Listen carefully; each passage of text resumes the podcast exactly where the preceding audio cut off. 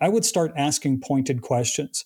And you know of the service provider what does your security policy looks like? When was the last time you had an incident and what happened? And big red flag if if you get a nuanced answer if you get a diplomatic answer like i'm not at liberty to give any details but we've had incidents in the past and we have a really robust incident response apparatus right? Okay good answer. Didn't give me anything that could get you in trouble down the road but if your service provider says knockwood we've never had an incident run don't walk away from that service provider. Run away from that service. I love provider. it.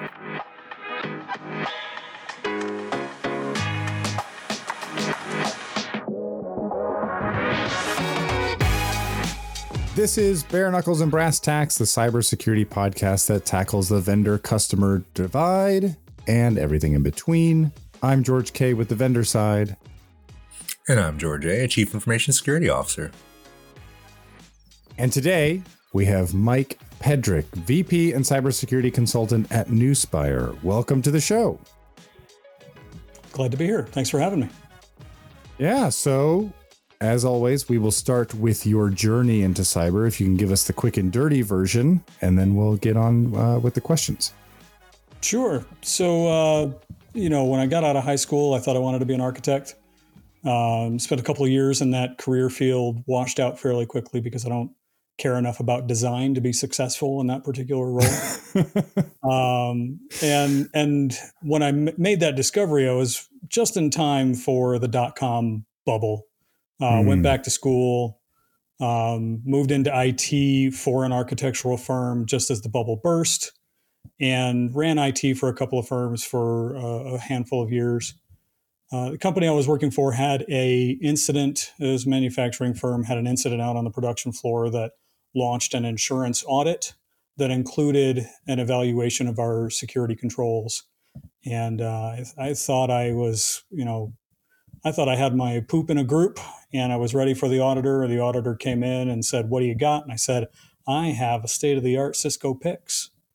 And um, they ate me alive. And so you know, I, I, pretty quickly realized number one, I need to get a whole lot smarter about this this mm. subject matter, and and two, you know, in the SMB space, I, you know, feeling feeling myself a little bit, I thought, if I'm this ignorant, other people have to be, you know, fairly ignorant to these these concepts as well. And so, a little over ten years ago now, I moved all the way over into security consulting. Sort of jumped off the corporate ladder and, and moved into con- consulting exclusively. Uh, you know, largely for SMB clients. Yeah, yeah.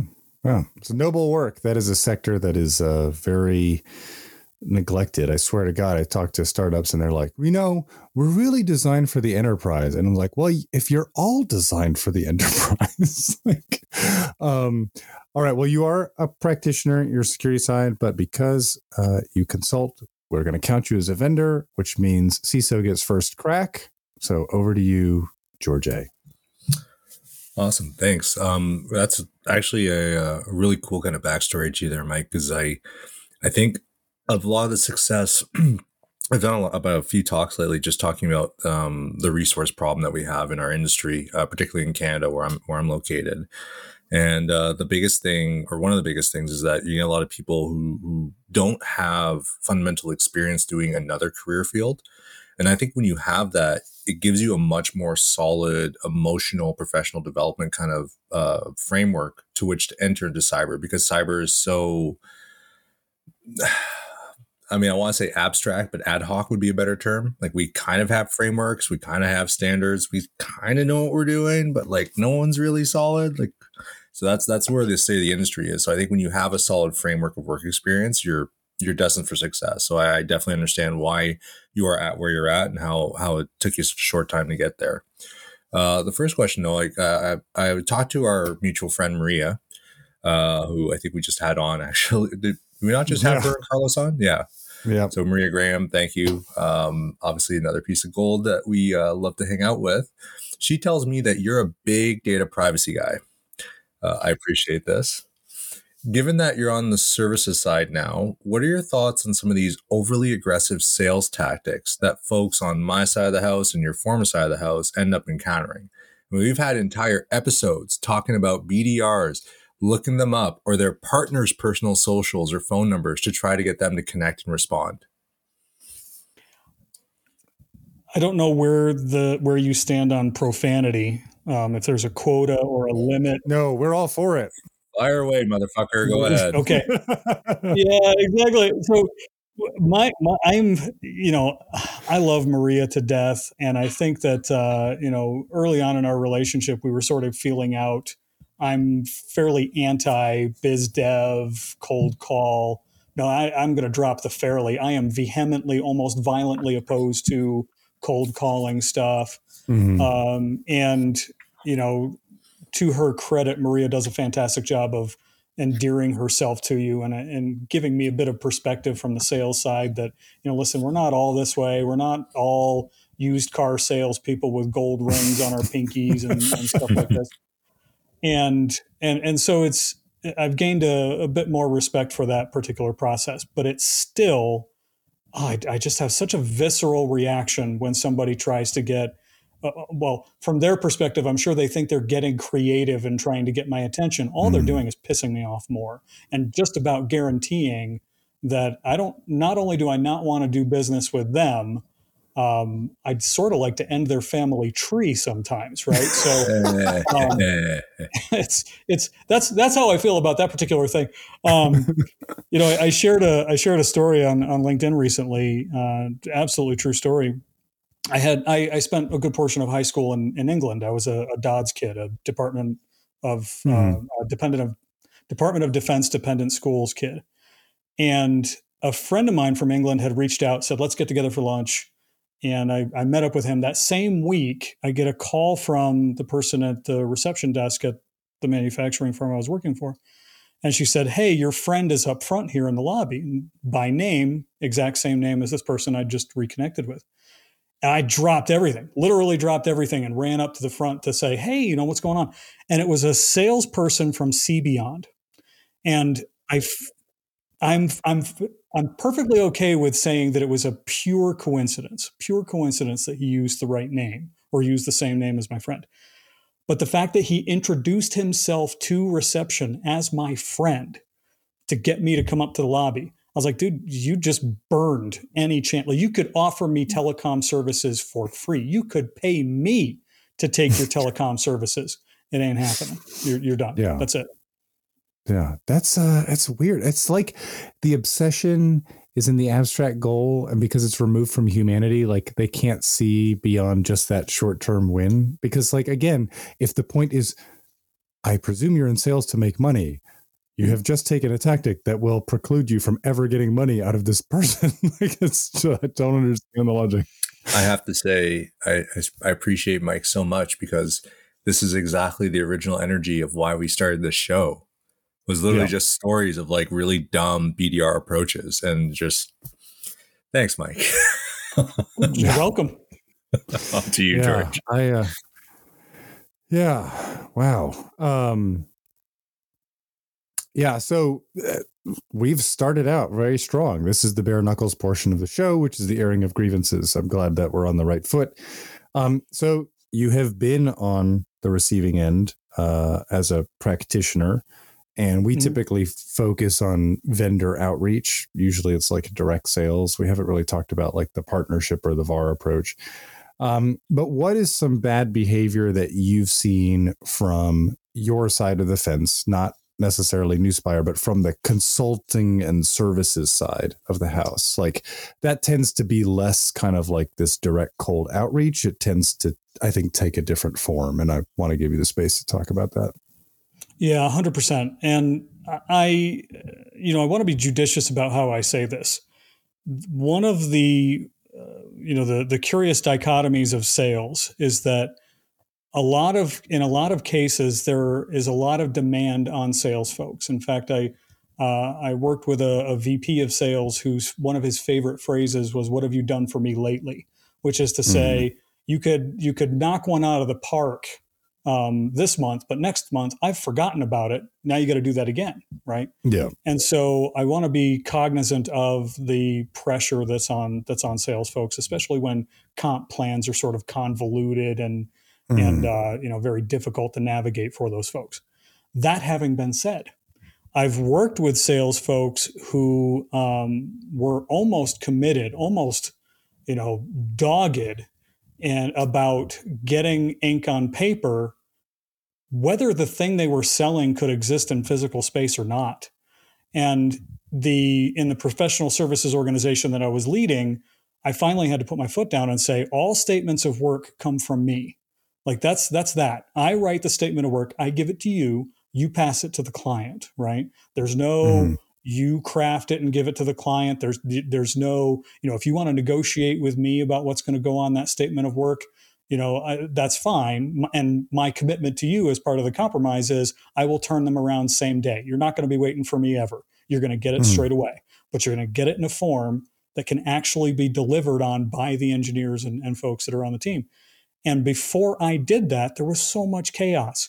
It was, you know, hey, I got I got the client to sign off on this project. You're doing a full rollout from, you know, you're doing a, a, a migration from Exchange uh, on-prem Exchange to Microsoft 365, and I got you 12 whole hours to do it.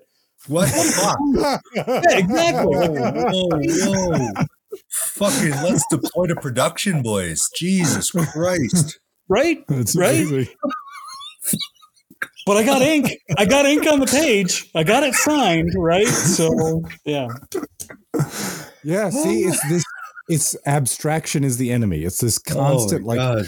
you know, I just put it out there and it becomes a success thing. I did want to I did want to say that I had something in my head and I forgot when you talked about uh somebody you know claiming to be your friend at the front desk. The the worst thing I saw was this week a CISO had put on blast a company where they went through the support portal on their website and literally filed a help desk ticket to ask the CISO to respond to their yeah, email. Call me back.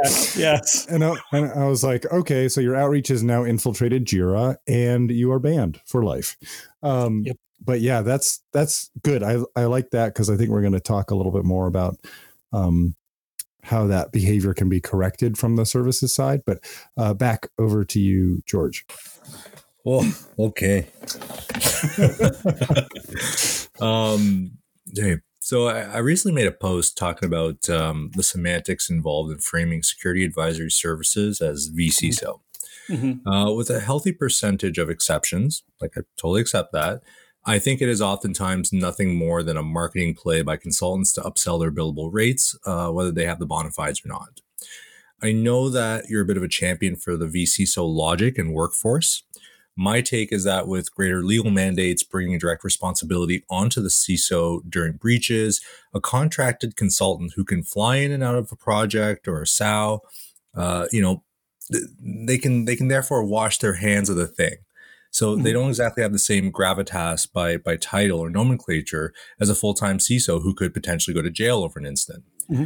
Where do you stand on the question of institutional or organizational accountability differentiating the senior or executive leadership that a consultant brings versus a CISO who is a full time employee within that organization and could be hung up on a cross?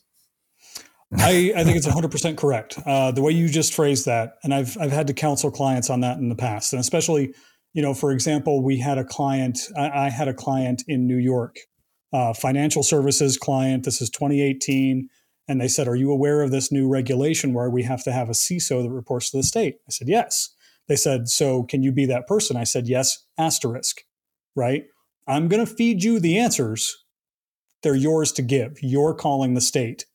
And I and I hasten to point out here that at the risk of being um, flippant about it, I don't want to come across as flippant. That is sort of the superpower of that consulting relationship, is that the liability is borne by the, the the client organization. This is just this is risk management 101. It's still yours. You can outsource the operational component. You can outsource you know so much of that but it's still your problem mm-hmm. it's still your responsibility right and so a big part of my ethos as a as a consultant as as a, whatever the name is i don't care if it's consultant or vciso or call me marvin i don't care right a big part of that relationship is telling the client straight to their face where those lines of delineation are. In fact, that's one of the things that I find trouble with in my in my own industry, right? Is when mm-hmm. the the consulting group that wants that contract, wants that agreement says, "We will do whatever you want, Mr. or Mrs. Client. We will sign we, as long as you sign the agreement, we will push a broom up and down your hall. Just pay the bill, right?" No, no, no, no. There, there's rules here. There's things that have to be put out there in the open right? Um, when the state calls and the state says, "Hey, you're you're being subpoenaed," or you know your insurance, your cybersecurity insurance provider reaches out and says, "We need to unpack your your information security policies." Your consultant is immediately your consulting organization, MSP, MSSP. They're going to say, "Our policies can't help you. Our people aren't going to go to jail. Our people are not going to be." you know, taking the stand unless it's, you know, as a, a character witness. It just, it just is what it is. Do you know what I mean? And that's mm-hmm. the way it is. And I think that where the dissonance, where the friction is between a lot of organizations, enterprise organizations, and service providers is when that's obfuscated, when that's not made obvious way up front. And I think that's yeah. just a, it's a tremendous disservice to both sides when we let clients, either through ignorance or through having been convinced by really savvy marketing folks, we we let them latch on to that notion that they have fully outsourced the responsibility for a thing. Again, it's irresponsible. Yeah, I was going to say we've on more than one occasion made the analogy of this vendor buyer relationship to dating, whether it's outreach and you're mm, you're trying to close that deal a little too fast, but also in relationships is the setting of expectations, right? And very clear communication. I, so. I think part of my beef with it too, it's just there are there are a lot of great folks who play the vCISO role, and that's and that's great. Like they're framing that they do advisory level services at head of program or executive level. That's that's mm-hmm. all that means. My problem is that you're selling that, you're marketing that oftentimes to non-technical executives who are signing off on that SOW. Right. And it's creating kind of a bad reputation, um, I would say, for for the role. Because um, you know, I, I I've recently encountered some comparisons of you know where CISOs are today or where CIOs were 25 years ago, right? Still fighting for their identity and their place at the table under the CFO. Mm-hmm. Um, and I think we have to go through the same maturing process to to have our empowered place at the table at the C-suite, where CEOs actually know how to deal with us directly because they'll have enough background knowledge on mm. managing a network infrastructure. At, at bare minimum, they'll, they'll, know enough to know how to help you out. Yeah. Um, I think my issue is there are a lot of folks who I've seen in real life and online who frame themselves as vCISOs and they they speak like they have the gravitas of they've you know put the time in the trenches and they've earned it. But when you look on their resume, you're looking on their you know LinkedIn profile for their work history. I just I don't I, I wouldn't even hire them to be an analyst.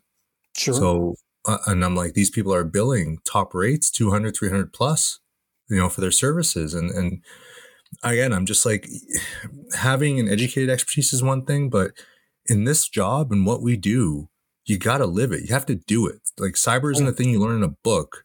Defending a network is a thing you actually have to do to be valid at it. And so that's where I'm that's my issue, George. That's that's the problem. Yeah. I think we're selling snake oil as a service and it's fucking just insufferable. Well, I I think something that you said Mike struck me which is and this happens on the product side too. I mean, this is why you have the role of like technical marketing is that the marketing department is just like told a message and then like go out and refine that message, whatever but they may not have taken the time to actually have talked to the vCISOs on the staff and been like, wait a minute, if I say this, is that, in other words, like you're not selling the widget, you're selling a service, but how close do you hew to that? And how close of an understanding does the marketing department have of that service to talk about it cogently versus I'm looking at this competitor and they say this, so we better say it too, right? I'm right. just marketing analogy. But th- this is a good segue because um, you have been posting for some time this series, which you call Build a Better Client. Mm-hmm. On LinkedIn, which I think is an interesting turn of phrase. So, first, um, what was the impetus behind that? And then I got, and then I got a follow up question. Sure, absolutely. So, having been in the consulting space for a while now, and in fact, you know, I did freelance consulting as a, a second job the whole time I was running um, IT operations at the uh, uh, the manufacturing firm I spent eight years at. So it's getting dangerously close to 20 years that I've been, you know, consulting. The there's some fascinating um, uh, interplay between clients and consultants, and one of the the first things that I noticed you know, when I moved into IT was always that stereotype, and we're talking, you know, very, very early aughts, the stereotype mm-hmm. of, uh, you know, people were getting six figure salaries if they knew how to power on a PC. It's just right, ridiculous. Right. And there was a, I would argue there still is, but there was a tremendous amount of ego in the space that Mm-hmm. I know everything there is to know about the technology, and therefore you need to just move and get out of my way, and I'll I'll keep it running for you. And and all I expect is your undying gratitude for the rest of your yeah. life, right? Um, and I always felt like that's problematic. That's tremendously problematic. No, not only is it an asshole thing to do, and and it's just not the way I, I want to be perceived in the market space. It's career limiting, right? All you need mm-hmm. is somebody at the board level to think that you're a dick and your time is limited in that particular space guaranteed just the way the world mm-hmm. works you know? And so when i moved into consulting uh, for firms for consulting firms i would hear gripes. I would hear you know god i can't believe the client doesn't know this. I can't believe the client doesn't understand that. I can't believe the client thinks this this perfectly reasonable thing for a client to think. Um, and the whole time i'm I, in my head i'm like listen if if you want the client to know a thing, friggin' tell them. I know. What a shock. Mm-hmm. If you want them to know something, tell them. If you want information from them, pick up the phone or send an email or whatever, get that information. Don't leave that conversation, you know, un, unhad or whatever phrasing I'm looking for. And so uh, it started to, to, you know, it started as a seed in my mind that if you want a better client, if you're grousing about how your clients are so ignorant or so you know, uh, low maturity or this, that, and the next thing. You want a better client, you build a better client. It's just that easy. Don't wait for a thing to happen. Don't wait. Don't drag out the three-year term of your contract and and let them walk away having, you know, feeling entirely dissatisfied with the relationship. You know, again, build a better client. Yeah. Well, it strikes me that in pointing out those bad practices that if a client is paying attention, you're like, oh, I'm being sold yeah. a bill of goods with this. anyway, I was my follow up question is what do you hope that clients take away from, you know, this understanding? In in my head, I visualize it's almost like a, you know, an old school western, right? Where where these two cats, you know, what's the word I'm looking for? Sidle, saunter, stroll into the middle of the road, right? Mosey, um, I think. Mosey. Mosey is perfect. Mosey's a super good word for that. Yeah. Um, so they, they both meet in the middle of the road and i'm just imagining that instead of drawing you know their pistols and and shooting at each other they go hey you know what my bad it was a total misunderstanding i misheard you i thought you were talking about my wife in there whatever right and and it's not a shootout it's a dialogue it's it's a conversation but it took both of them to go out into the middle of the road at high noon to have that dialogue if if one or mm. the hmm. other of them hadn't shown up it wouldn't have happened and so a part of my strategy there by putting this all out in the open for clients and for consultants to hear is that if a client picks up the phone first or sends an email to their service provider and says hey let's have a dialogue about our retention policy or let's have a dialogue about this new regulation that uh, you know i need to know more right? It's at least that conversation is happening. And and i'm not this isn't a secret. This isn't a revelation. From the consulting perspective or the service provider perspective holy crap revenue just landed in your lap. Are you yeah. kidding? You know if if somebody says i need another year and a half worth of retention for my data in your data center give them a price, I guarantee they'll pay it, right? As opposed right. to if you didn't have that conversation and they call you up and say, I'm in the middle of a legal battle, battle or I've had something happen, I need data recovered from this period of time. And you have to say, it doesn't exist, I don't have it. well, the the that's the termination of the relationship. I would guarantee that one as well. Mhm. Yeah. So that Alright. speaks to the bigger point though, because that's like trust, right? Like Mhm. you have made human what is typically a very transactional advisor consultant the client relationship which then predicates the success of that relationship over the long term and potentially over multiple contracts Mhm. and george just goes back to i think our whole theme of the show is just Mhm. make the business more human success will come And yet, we we keep having episodes. so Yeah, it's it's it's not a snap your fingers sort of thing for sure. absolutely. All right. Well, we'll be back after a short break.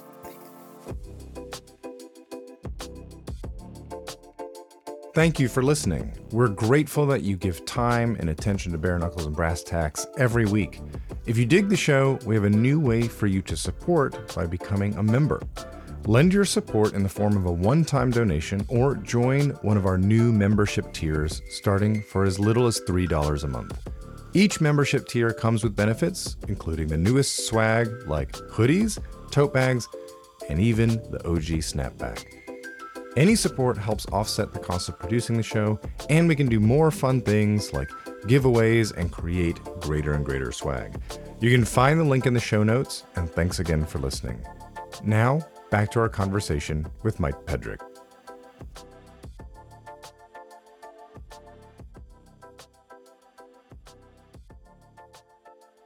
all right everyone welcome back mike brass tacks Mhm. i want you to in a 30 second pitch give me your 30 second pitch why should someone consider managed services over building their own program in-house 30 second pitch. Uh, managed services represents a myriad of skill sets and an army of folks that are available for fractional amounts of time at a fixed cost.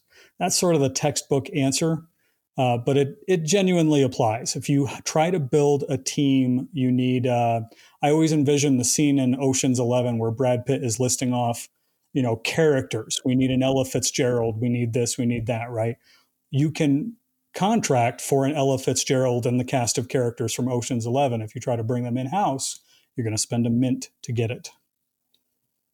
perfect on to you All right. Um, we talked about your experience with the bad practices in sales from this MSSP side, you know, like whether it's promising everything under the sun for not enough hours or this misalignment between what marketing is promising, which what can realistically be delivered. So give me your your sort of like top three things that you would tell other MSSPs. Like let's say you are in the marketing and sales seat and you're like, whatever you do, do this, don't do that. You can it can be like a negative or a positive, but like that wealth of experience, where should what are the top three areas that MSSPs would should focus their attention on in, in trying to improve this uh, process? Uh, I'm going to start. In, I'm going to start with three. Like top three, I'm going to finish out with number one. Uh, the third one for me, I think, would be something along the lines of know who it is you're marketing to. Right. Try to have some degree of competency in that particular area. Don't try to throw spaghetti at the wall and and uh, look for whatever sticks. Right. If you're going to Mhm. focus on healthcare, have some healthcare experience on your bench, or don't bother. You know, and that's just an example. Right. Um, the second one I would say is try to meet people where they are. If you encounter a low maturity organization, don't market to them as though they are a high maturity organization and vice versa, right? Understand where they are. And that's another case where if you don't know how to recognize the difference, it's time to take a real hard look at, at who's on the bench.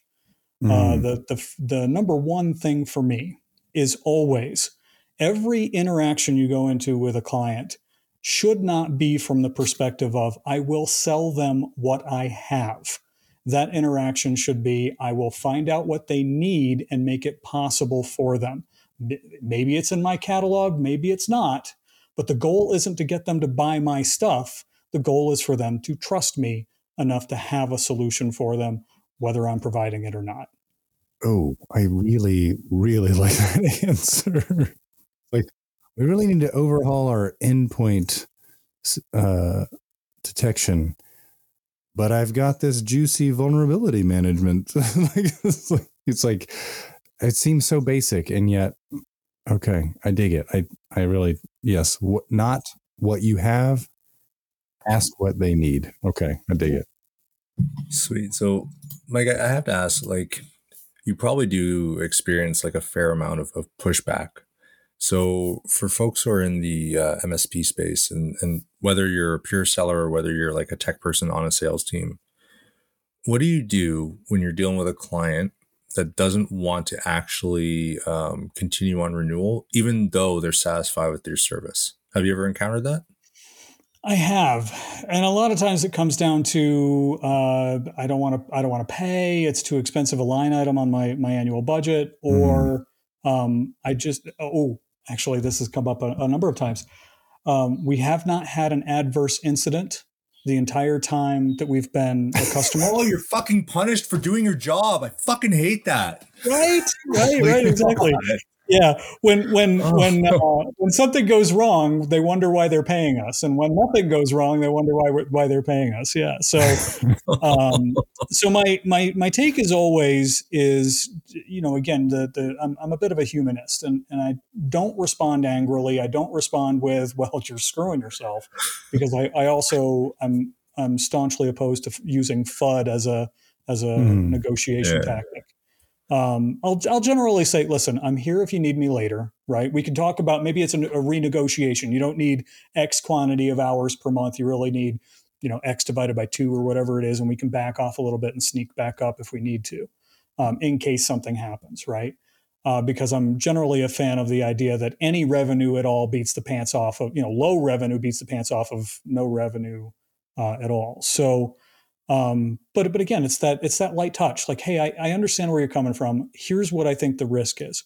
And in in the most broad terms, as practitioners, if we lay out the risk and the client, you know, doesn't want to go with whatever it is we're suggesting, either we didn't explain it well enough or we did and they made the, the decision anyway. That's okay. Mm-hmm. As long as I explained it right, I did my part. I'm still going to sleep fine tonight. Right. So, so, so follow up on that though and because you've run you've run services practices, so you've, you've had mm-hmm. people working for you doing this.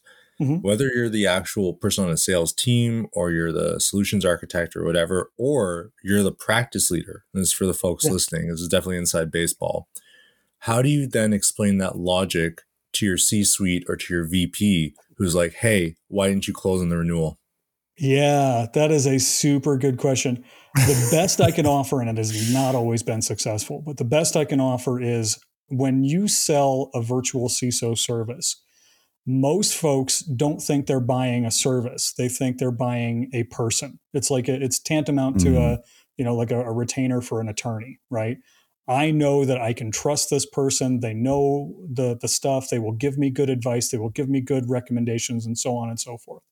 And so I always treat those, I always try to treat those, I don't want to renew today. It's not a goodbye, it's I'll see you later. Meaning the vast majority of them will come back eventually. And it's always sort of sneaky, right? I'll get an email three months after they didn't, you know, renew to say, hey, so just a question, just a question. I just want to know. Have you heard about this story in the news? That's the opening. Like, hey, yeah, I'm more than happy to, to have a, a conversation about it and what else has been going on? What have i missed out on? And that usually will lead to let's have a larger conversation about bringing you back into the to the portfolio.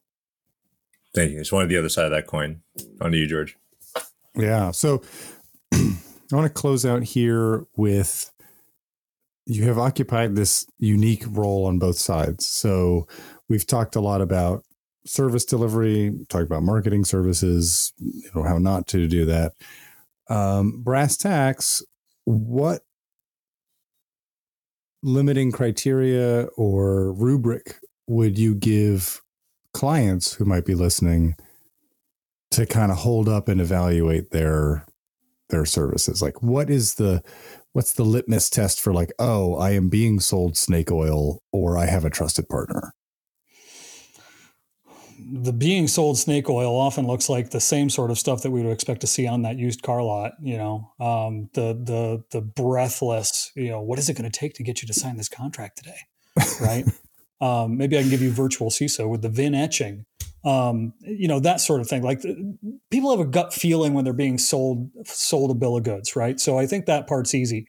But I would also evaluate. I would start asking pointed questions, and you know of the service provider. What does your security policy looks like? When was the last time you had an incident, and what happened? Mm. And big red flag if if you get a nuanced answer, if you get a diplomatic answer, like I'm not at liberty to give any details, but we've had incidents in the past and we have a really robust incident response apparatus, right?